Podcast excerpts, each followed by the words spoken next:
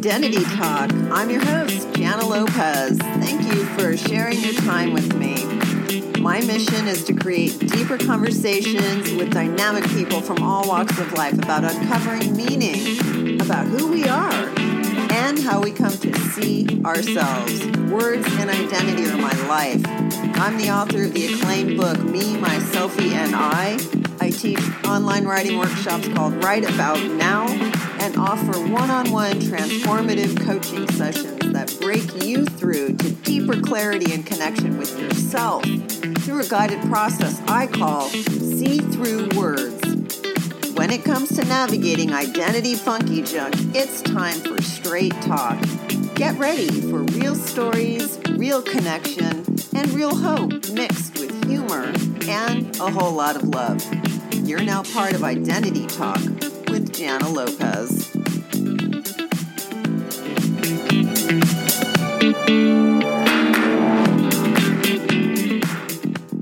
Well, hello and welcome to Identity Talk with Jana Lopez. And my guest today is somebody I had met, I want to say, almost 25 ish years ago when I was working in radio at a uh, radio station in a city here in the United States. And I was in community affairs. And my guest with me, we're going to call him Bernie. he is a police officer. And we were working with that city's police department on a community event with the radio station and the local police department. And so we became acquainted at that time and then got reacquainted like so many people do on Facebook uh, after all these years. And I came to find that Bernie is still in law enforcement.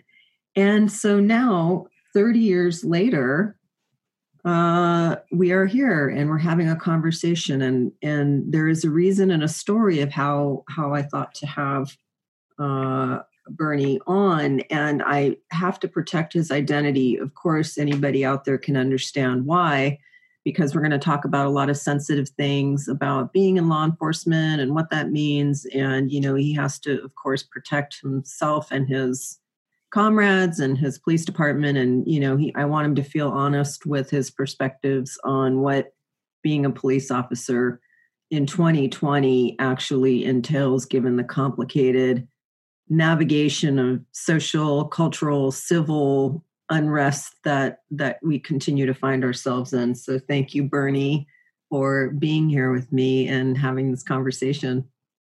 And thank you for wanting to have this conversation. Yeah. So in in law enforcement in general, as a police officer, I did have a friend who was a police officer once, and he told me that about 95% of the work is conversations like you're talking and, and psychology and trying to get to understand what it is people need or how to problem solve on such a like micro level all the time do you find that's true uh, definitely i mean i think you know you'd be surprised at how many problems um, well what people perceive as problems for themselves are resolved by just having someone who's willing to listen. Not necessarily fix anything, but just willing to listen.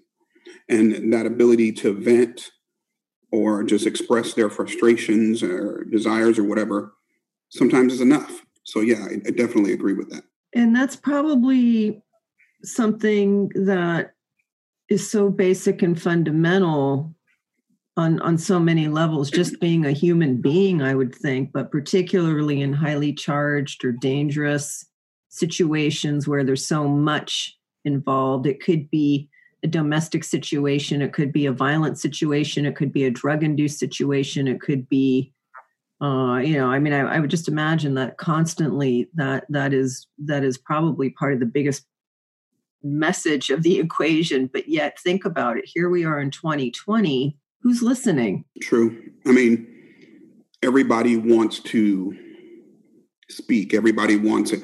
It's like everybody is waiting for an opportunity to talk as opposed to actually actively listening. And, you know, no one's listening to you know other perspectives um, other ideas other concepts. They just are waiting for an opportunity to kind of spout theirs. And what i see a lot of times is um, people are actually saying the same thing. They're just saying it differently. But if they actually took the time to listen to one another they'd find out that they actually want the same thing. Can you give me an example of that? Because i think that's pretty powerful. I mean you know you look at um what's going on nowadays. Uh, you know, since we're talking about you know law enforcement and everything, you look at what people are requesting in regards to defunding of police. Now, when most people talk about that, what they're talking about is basically removing funds away from areas which they believe that police shouldn't respond to whether it be mental health situations or things like that. And what you'll find is the vast majority of police officers actually agree because we know that the only thing that we're bringing to that equation when we respond to those calls is ourselves and a gun. You know, um, we don't, in most cases, we don't know this person. They are, I mean, I guess some people think that, oh, well, you're authority or you're an authority figure, so they they may listen to you. Well, not necessarily, you know. And so we're not bringing anything to that table, and so that's a prime example of we're saying the same thing, but because we're not sitting down and listening to one another, we we can't arrive at that common ground and say, oh, okay, well, wait a minute, let's find a way to do this then, as opposed to just fighting about what we're saying. You know, does anybody ask any of your uh, you know colleagues or your force or in general about what it is you don't think you should be involved with as police officers? I mean because that's part of what you're saying is there's issues that you don't think police officers should be solving right? Like there's other means and other ways of addressing those things if i'm hearing you right yeah, I mean, I think the problem that you get into is the fact that no two scenarios are the same. And so what could appear as just something where a person is having like a mental breakdown mm-hmm. could actually turn into something where they're all of a sudden assaulting someone.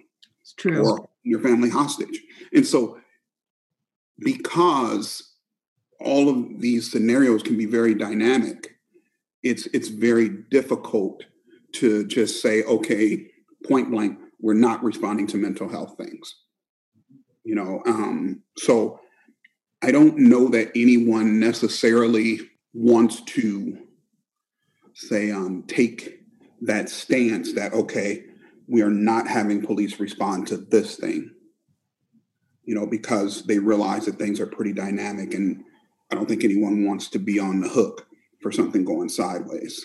No, I mean, that's a good point because I think just as society, socially, the way we respond, knee jerk, opinionated, on Facebook, judge and jury, you know, we don't ever really look at the complexity of what an issue such as defunding the police might even entail or involve. Like we take the one line soundbite that we think we're going to get behind our silo or whatever thought we have without even thinking about it. And what you're saying is, I mean, I would imagine there are no lines even in police work because every situation is dynamic and the lines between mental health and drug addiction and poverty and crime and racism and inherent, you know, institutionalized racism, and you look at layer after layer after layer, I could go up the rung of the ladder and how deep and complicated those things become. True, true. I mean, you know, they they all intertwine. You know, um, a person suffering from, you know, a mental break, you know, that could be a result of feeling marginalized or mm-hmm. you know being in poverty or something like that and so all those things intertwine and just saying that there's one answer for how to deal with it doesn't really work Mm-mm. do you feel like the police officers of today coming into the force because if you've had 30 years the, the training and the engagement and the support you might have gotten might look different today. Is it different or is it just the same thing a different decade? I mean i, I think that there are some differences. I think that there's been a huge um, attempt to diversify the police departments.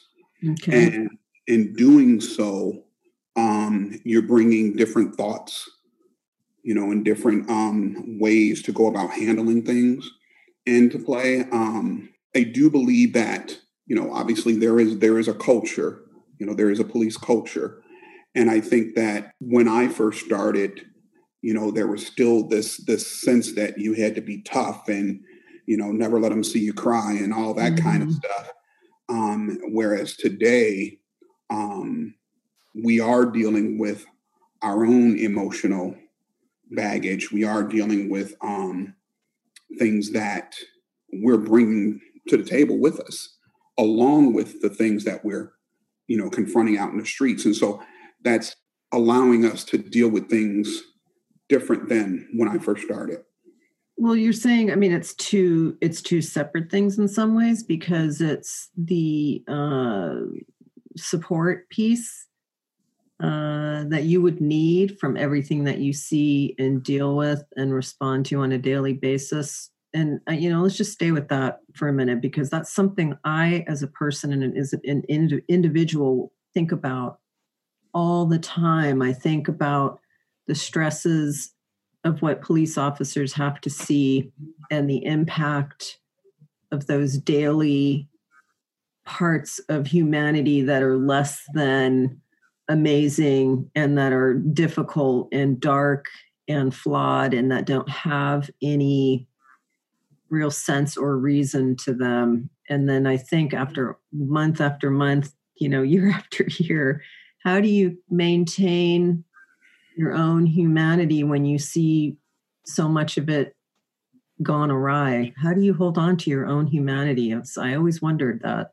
Admittedly that's something that i think i've struggled with because mm.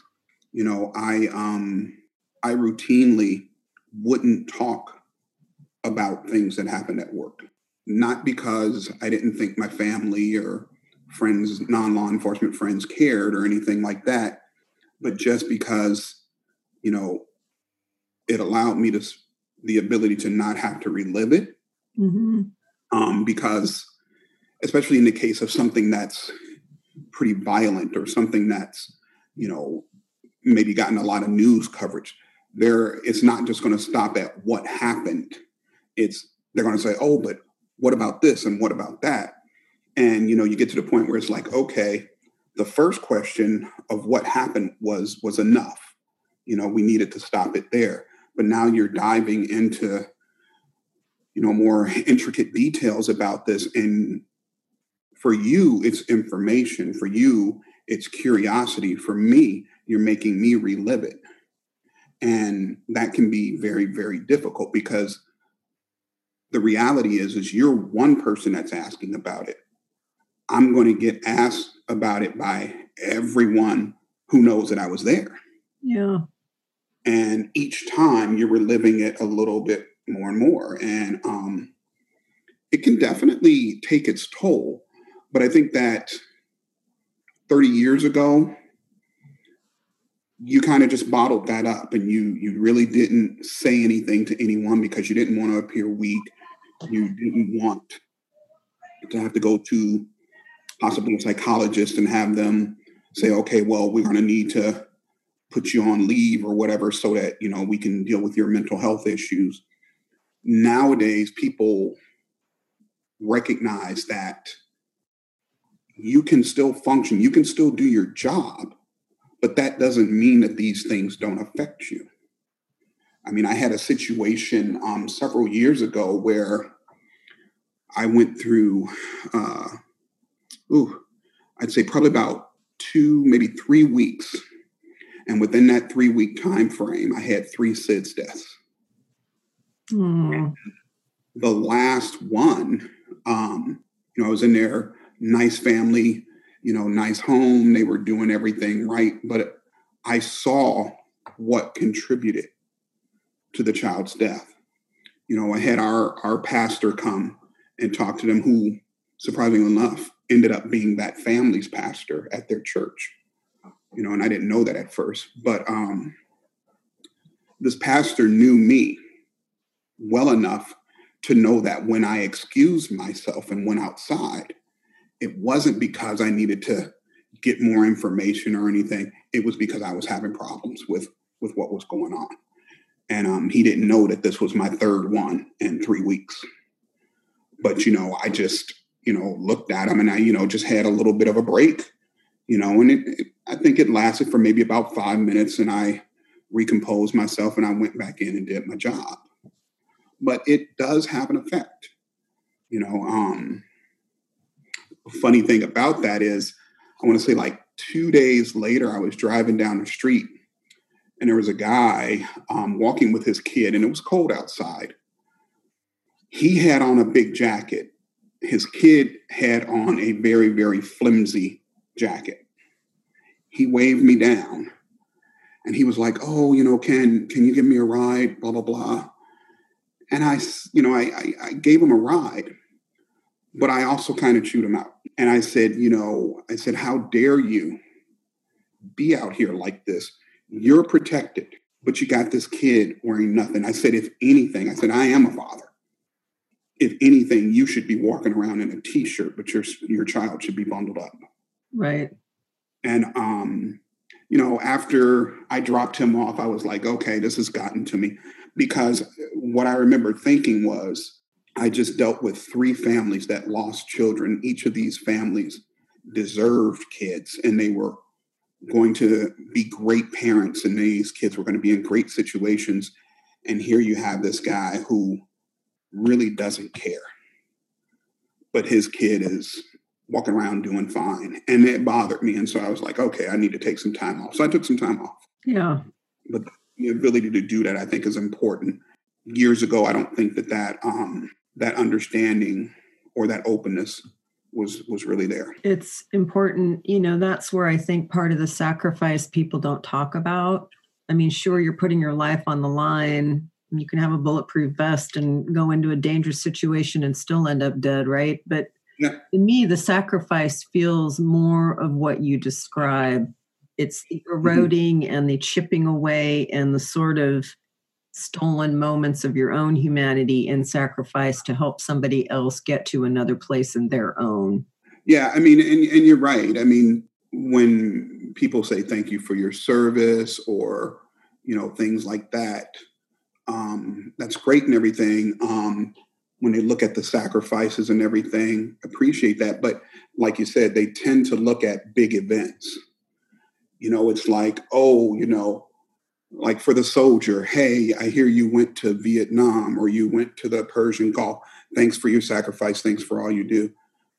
Okay, but maybe that wasn't the traumatic part. Maybe the traumatic part was every day before that and every day since that you know, so. because I'm constantly going through these things. And those things, those are the small things that just kind of constantly add weight to that scale and shifts that balance. And do you feel like there are things that you have sacrificed that you'll never get back in the name of service? Oh yeah. Yeah, definitely.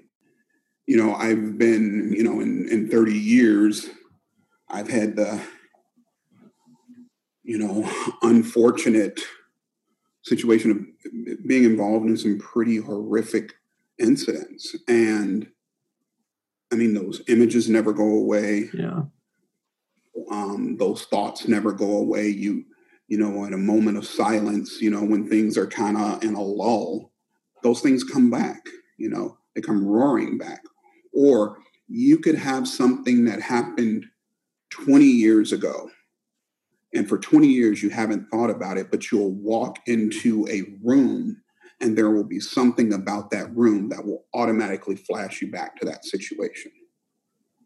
You know, and there's no rhyme or reason to it. You don't know what's going to cause it. And so those things are those things that, like we said earlier, you know, just are continually add weight to that scale and shifts that balance. And I don't think that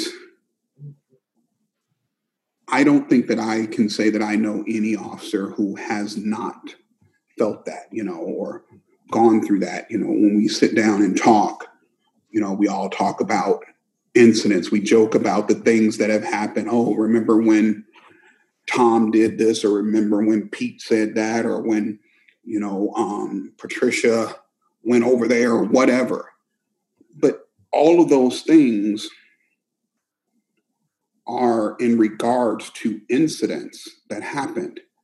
We're trying to remember the good times, but unfortunately, we also have to remember the bad times about those things. Does the moments that you've helped someone or you've gotten somebody to another side of something that could have been life altering do they do they offset some of those sometimes you know unfortunately you don't always get that feedback. You know that you've done something that hopefully has a positive impact on this person. And that um, is, like you said, life altering in a positive way. But you don't always hear how it's changed them. You, you know, every once in a while you'll get a thank you. I got a call uh, a few years back and it was from a guy who I had helped their son probably 15 years ago. And they were now having problems with their younger son. I mean, I didn't even remember the incident until the guy talked to me, talked to me, and I started to remember a little bit. But the thing that was hard for me is I knew what I had done for this family, but I didn't know if it had worked or if it had had a positive effect. The only way I found out that it did is because now he, 15 years later, he's calling me because he wants help with his younger child, and I was successful with their older child. And I think what people should realize is that we need to be informed um, and I'm not necessarily saying that you know you need to contact the department and do, do thank yous or whatever, even though we appreciate those.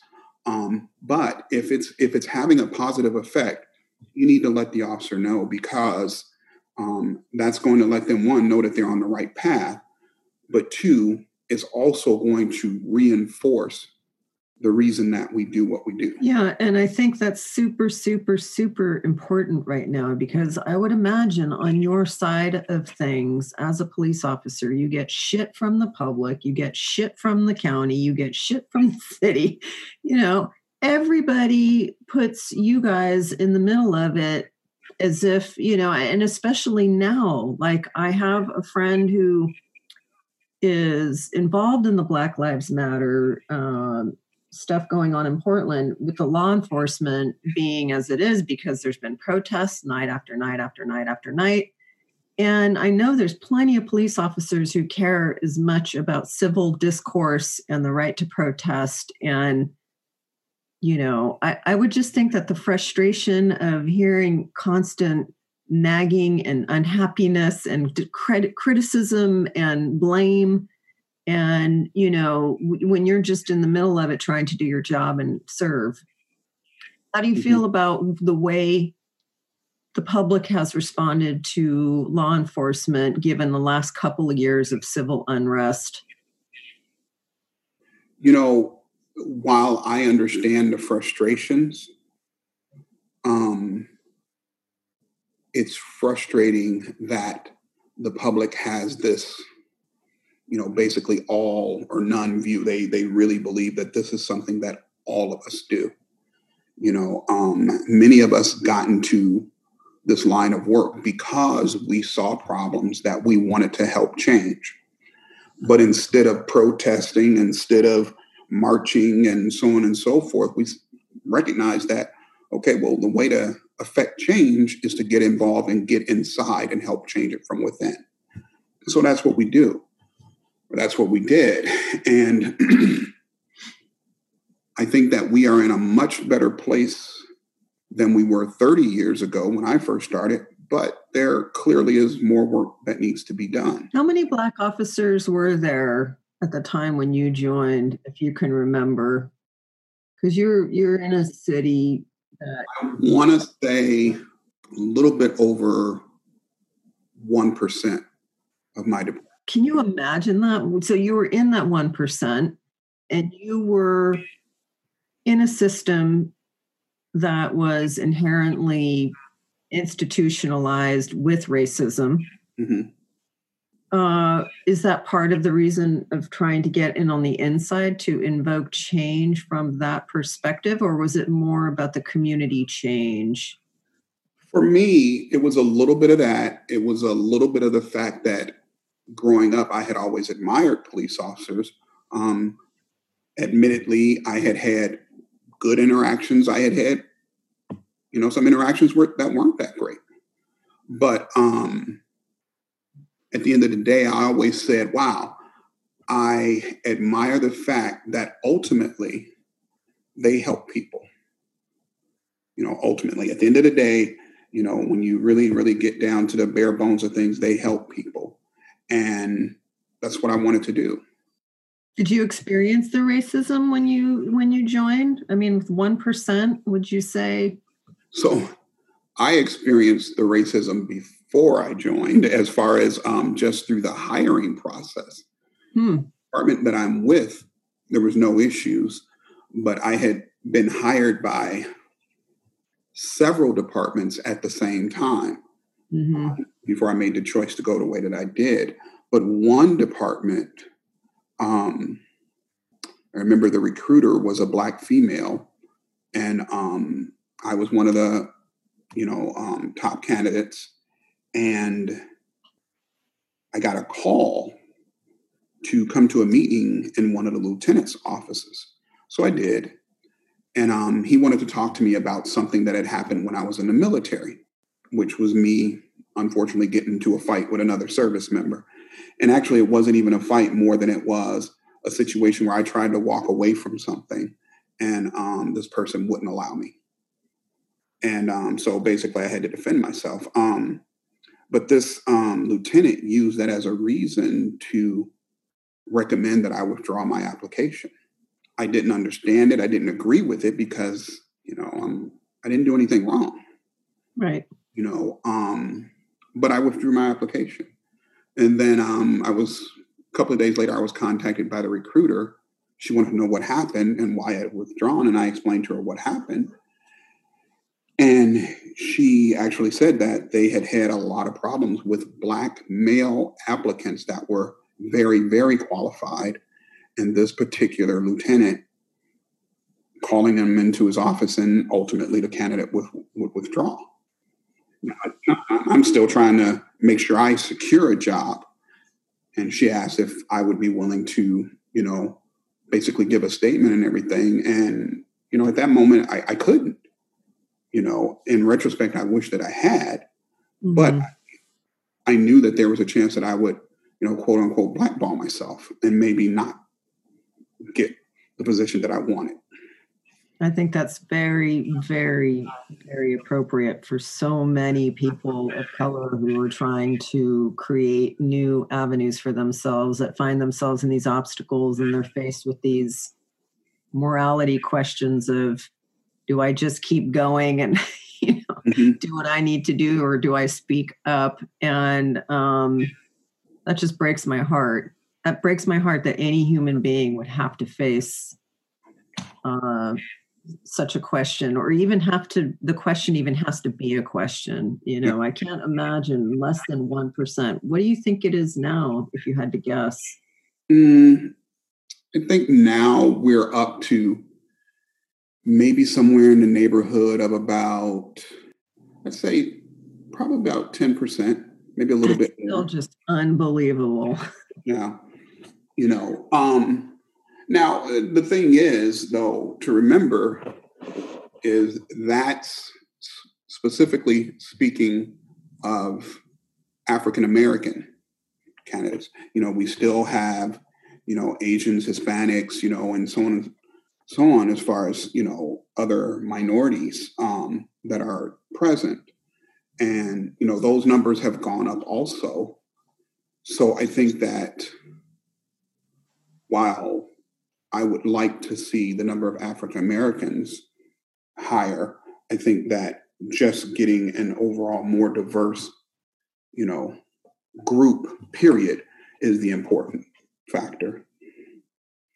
Do you feel that what's happening in this country now, and you know, I don't want to give the caveat, this is not meant to be political because you can't give that caveat anymore. Today in 2020, everything is political. It it, it just is, right? Yeah. So I don't even want to give it the caveat, but given the way things are today from your perspective, do you feel an increased level of feeling of uncertainty or threat or permission that people who are racist or do feel like they have permission. It, it, feels like it's more it permeates so much more and wider. And i just wonder from your point of view being on the streets what people are saying and you know how you as an african american when you're in officer clothes and when you're not in officer clothes right? It's two different worlds in some degree but but i just wonder from your perspective of seeing what you see from the street point of view how do you how are people like feeling and responding to to just everything that's happening in race? You know um and yeah you're right it in uniform and out of uniform is two different worlds. Mm-hmm. but um people definitely feel at least my perception is feel more emboldened to speak the way that they truly feel and in some cases i don't know if it's necessarily about speaking the way that they truly feel more than it is about speaking in a way that they know will hurt someone. You know, because, you know, I've heard things come from people in the streets mouths that, um, you know, I know that from my experience in dealing with them that they may not have racist views, but in a moment of anger, mm-hmm. they may say something to someone that could be considered and is racist because they just want to hurt them. That's interesting. And um, I think that, you know, we've just gotten to this weird time where it's like the only person that matters is me. You know, people do not care about the damage that they're doing to other people or the effect that their actions are having on other people. That sense of a, a personal accountability is just just really not present. I, feel, think it's probably because of social media too. It feels like the personal accountability thing has gone out the window because people control and say terrible things and hide behind uh, big guy 272, you know, at AOL or whatever. You know, they can hide behind some bullshit email address or name, they don't have to sit there and look somebody in the eye say what they want to say in that way. Maybe that carries over. The more they keep doing it online, then they get into a public place. They feel really pretty confident in themselves to be able to say something hurtful. Yeah, I agree. I mean, I think that this anonymity that social media can grant you is one of the things that's having a big effect on this, you know, because, yeah, maybe initially they were fearful of saying these things, but then after a year or two or three years of saying these things online and get, getting a whole bunch of likes and thumbs up, you know, all of a sudden now they're like, oh, okay, well, I'm not the only one. I can speak out. And if someone does do something to me, I know that there's someone else there that's going to defend me or help me and yeah that's that's that's a huge problem um what else do you think contributes to that? Honestly uh, just a lack of understanding you know um a lack of understanding and the fact that people seem to feel as though others have to explain themselves to them. You know um this whole Karen thing, you know, um, you look at situations where people are stopping people in parking lots or in Central Park, you know, um, and accusing them of things or asking questions of them, which this person doesn't have to give you that information, but you feel as though it's your right responsibility, whatever, to police everything. And then when you don't get the response you want, all of a sudden you're blowing it up and turning it into something bigger. Um, right. I think that that just this, I guess, for lack of putting it a better way, people just being nosy and just not staying in their own lane. You know, mm. you don't have to know everything. You don't have to be in everyone's business. I would imagine that you're asked as a police officer over and over and over again to sort of adapt to the social wave of climate. And in the last five years or so, the Karen syndrome or whatever, where people have taken their video cameras and, you know, stopped a guy who's going into his own apartment who has keys.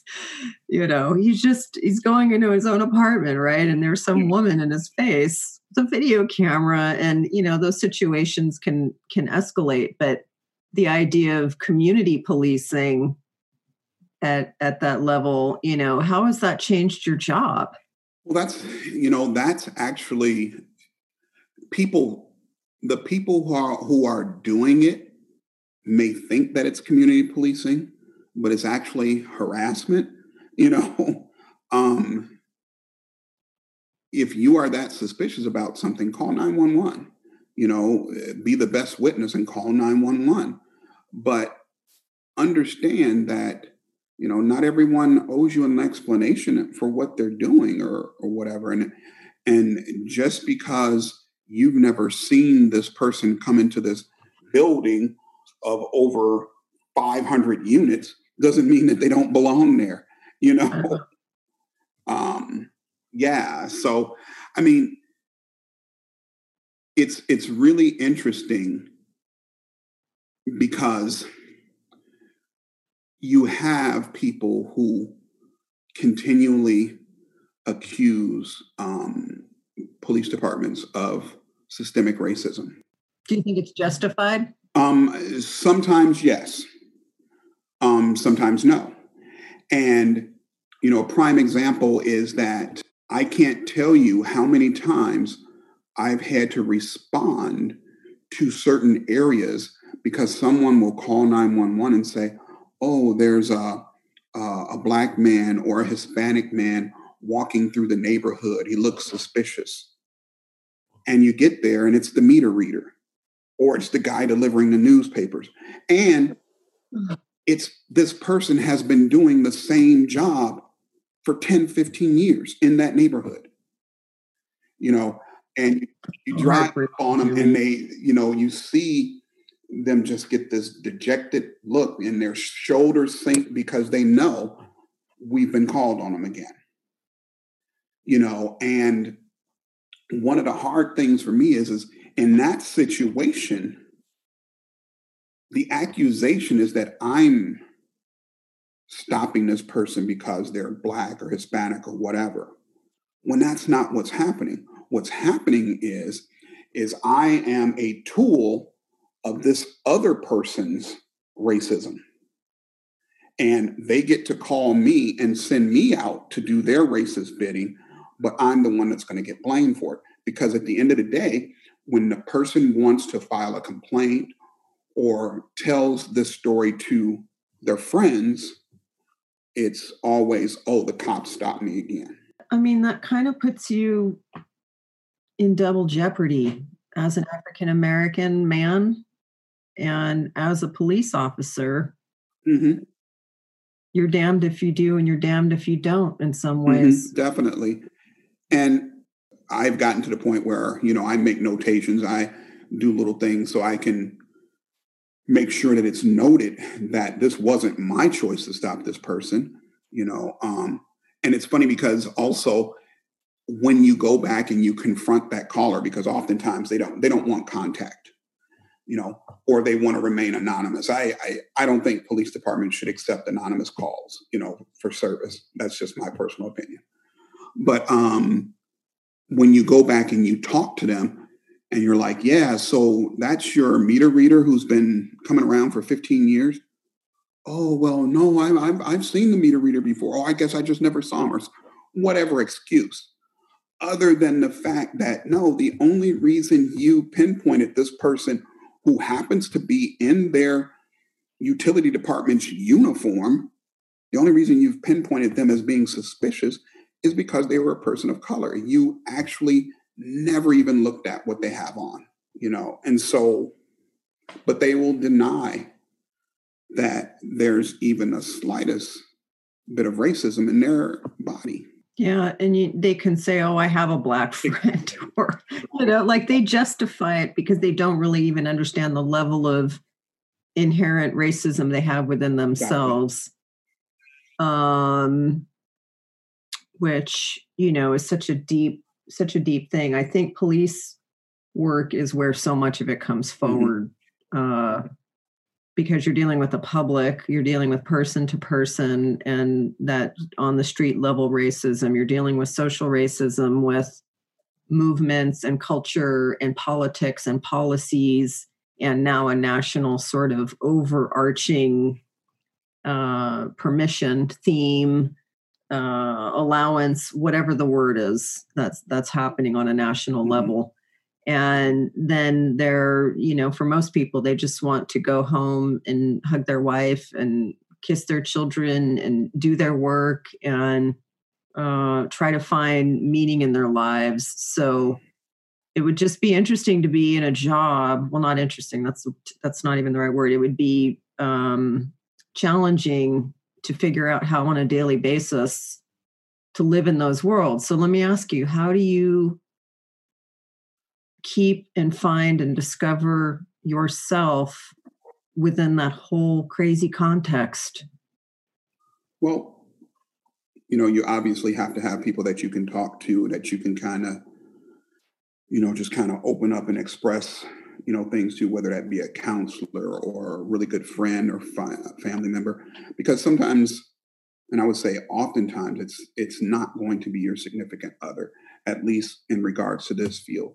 And the reason is, is because when you tell them about, you know, getting involved in a shooting or someone pulled a knife on you or something like that, you are putting a tremendous amount of stress and fear on them. So it's not always going to be your significant other with this field. Now, in other fields, you know, hey, you may be able to go to your spouse and kind of say, Oh, I'm stressed out at work you know here you got to be careful who you you know expose to that because the last thing you want is your significant other sitting up at night while you're at work worried whether you're going to come home you know um so, has this affected your marriage you know um so i'm actually divorced but uh i don't necessarily think so from the standpoint of um, any of that kind of stuff. Uh,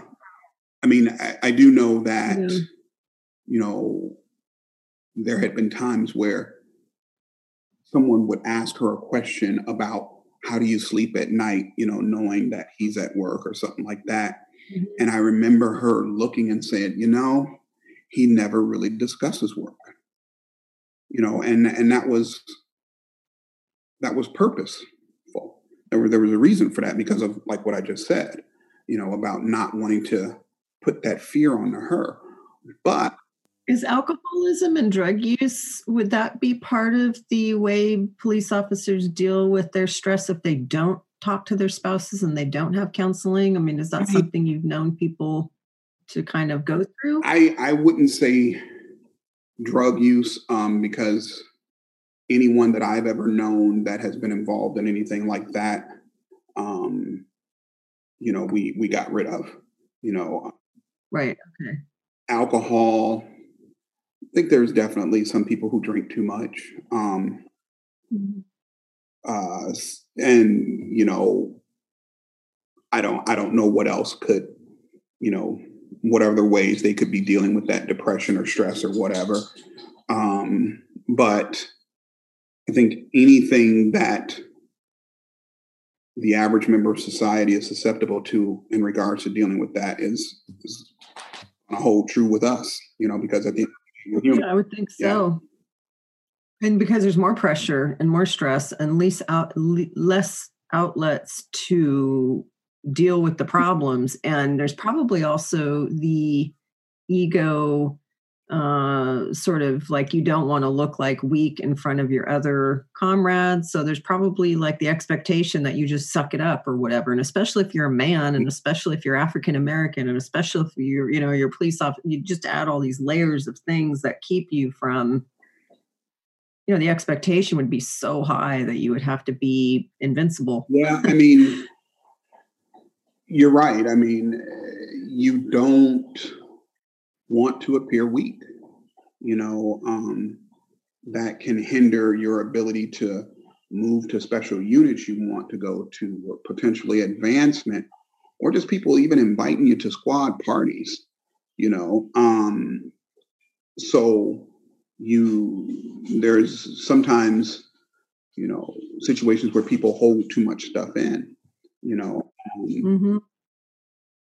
which like I said, 30 years ago, I think was way more of a problem than it is today. I think today, you know, myself included, I will reach out to someone if I see, you know, something, um, or if I, you know, I had, um, you know, go back to this whole SIDS thing again. Several years ago, I had a, you know, a, a coworker who was responding to a SIDS death and um, I knew that he had just recently had a child. And, you know, I wasn't supposed to respond to the call or whatever, um, but I did. And when I got there, I told him, even though it was more work for me, I told him, I said, hey, man, I said, you know, why don't you go ahead and leave? I'll take it. You know, and he was like, oh, no, no, I got it. And he, he's a very jovial person and everything. And um, we went in together. And I saw the look on his face change when he saw the holding this mm-hmm. child. You know, and I just put my hand on his shoulder and I said, I got it. You know, when he left.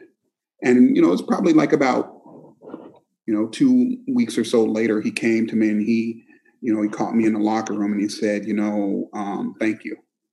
Because um, I didn't really realize that that was affecting me at the moment he said, but when I saw that, it, you know, it really, it really got to me. And I said, yeah, I said, you know, it happens to all of us. You know, the thing is, is being the weak person is the person who doesn't talk about it and just keeps it bottled inside. The, the strong person is the person who can admit that that those feelings, those emotions, the, that vulnerability, and actually seek out help and deal with it. And I said, you know, so always be that stronger person and say, you know what, I need help. You know, um, yeah.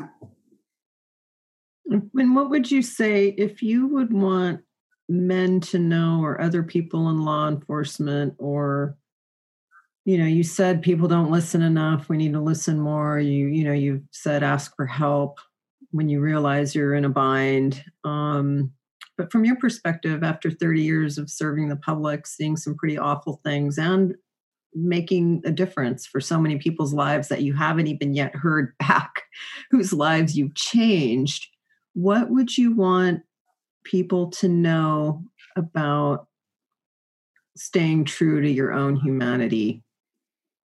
Mm, well, I mean, you know, it's it is probably the single most important thing, especially in this line of work.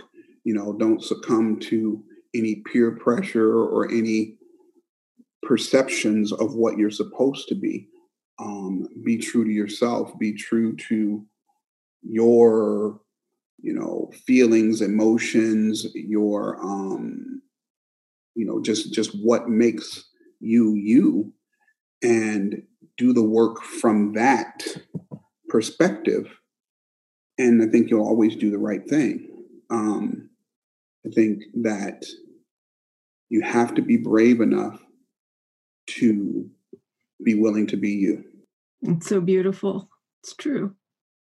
Yeah. It's true. Um I wish more people had that.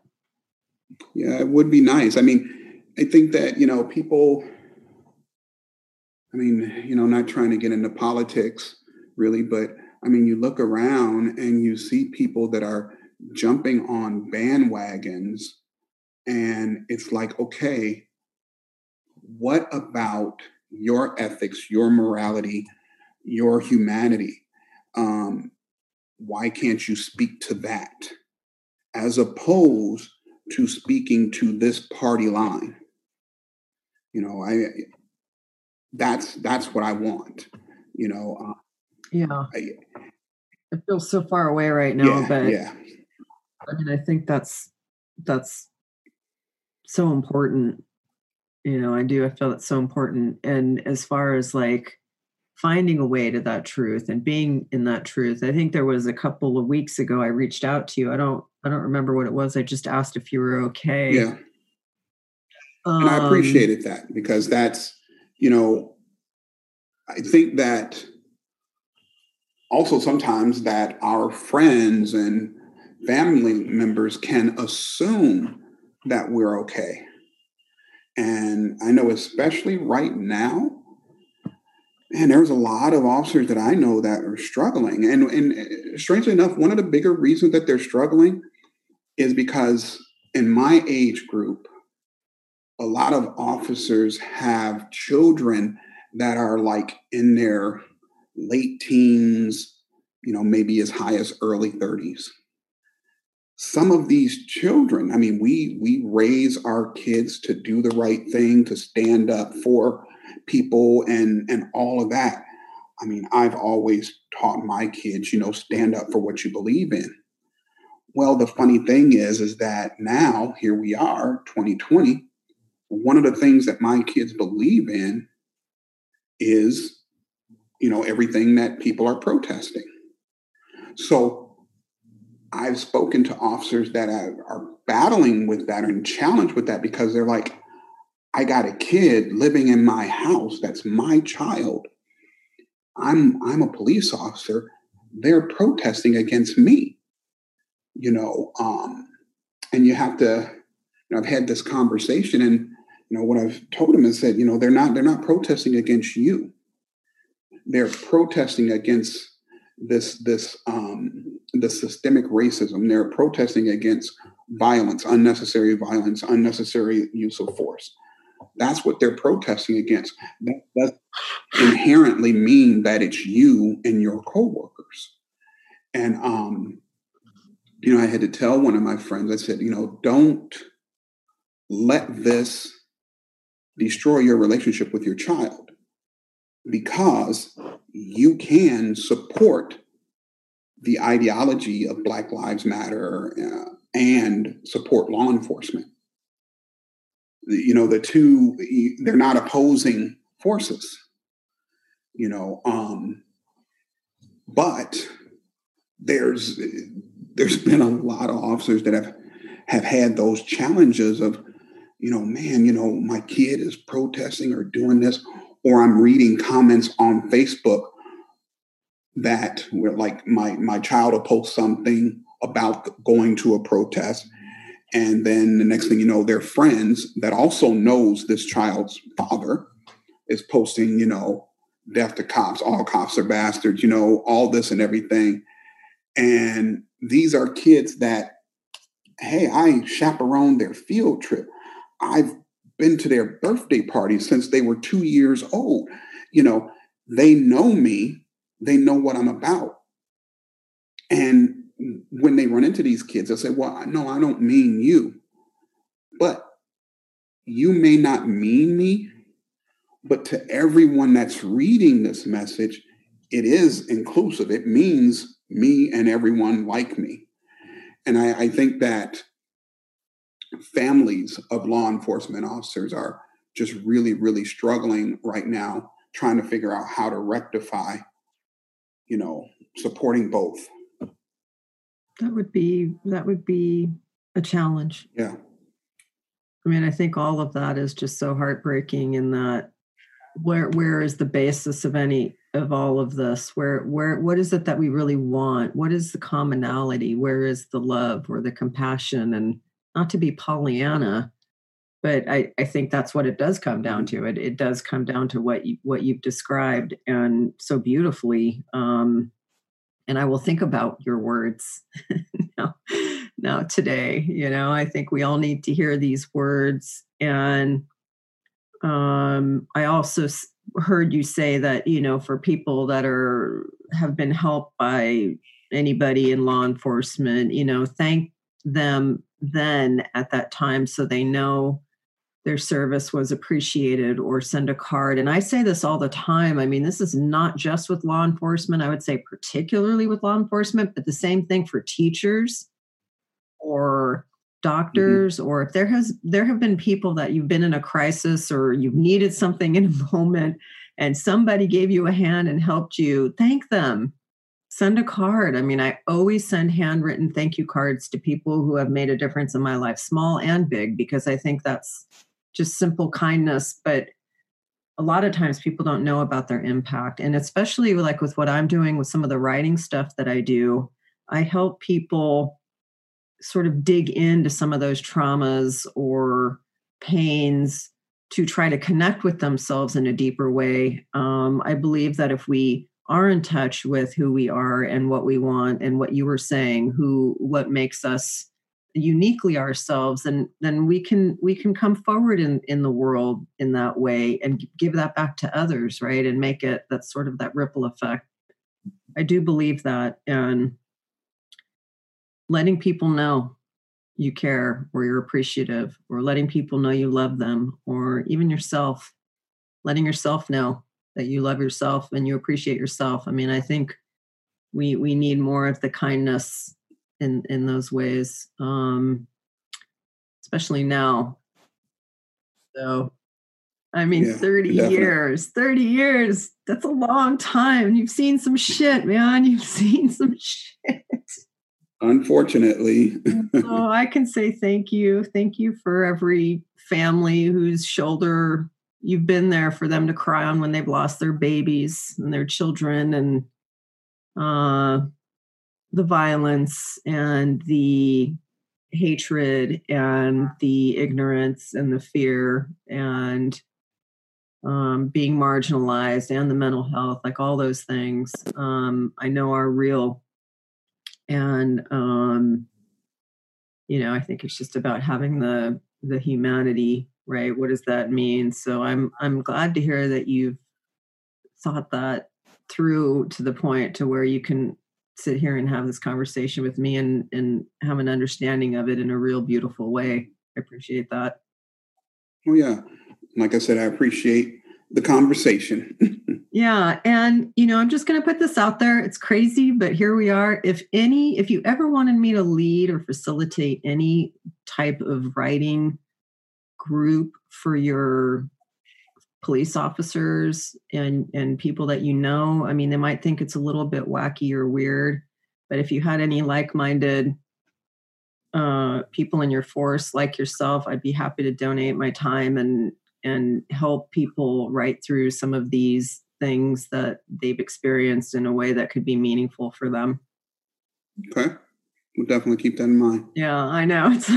It's, it's like say what Oh, no, you know, no. I really want to help people in trauma and who have interesting experiences to to kind of process them in a more meaningful way for them so they can get an understanding of themselves and their own humanity. That's what it is for me. Mm-hmm. No, I totally get it. Yeah. So, for everyone else, be sure, be kind to your local police officers and say thank you. And um, we will continue to stand by and watch this all unfold and you know hold our breath and say some prayers and give each other hugs i suppose Thanks so much for listening to Identity Talk with Jana Lopez. I've had a fantastic time. If you've enjoyed what you've heard, share it with someone you think is in need. And if you haven't already, subscribe, rate, and review this show on your favorite podcast player. For questions or comments, reach me at janalopez.com. And when you're having a moment of identity doubt, just remember that seeing is relieving.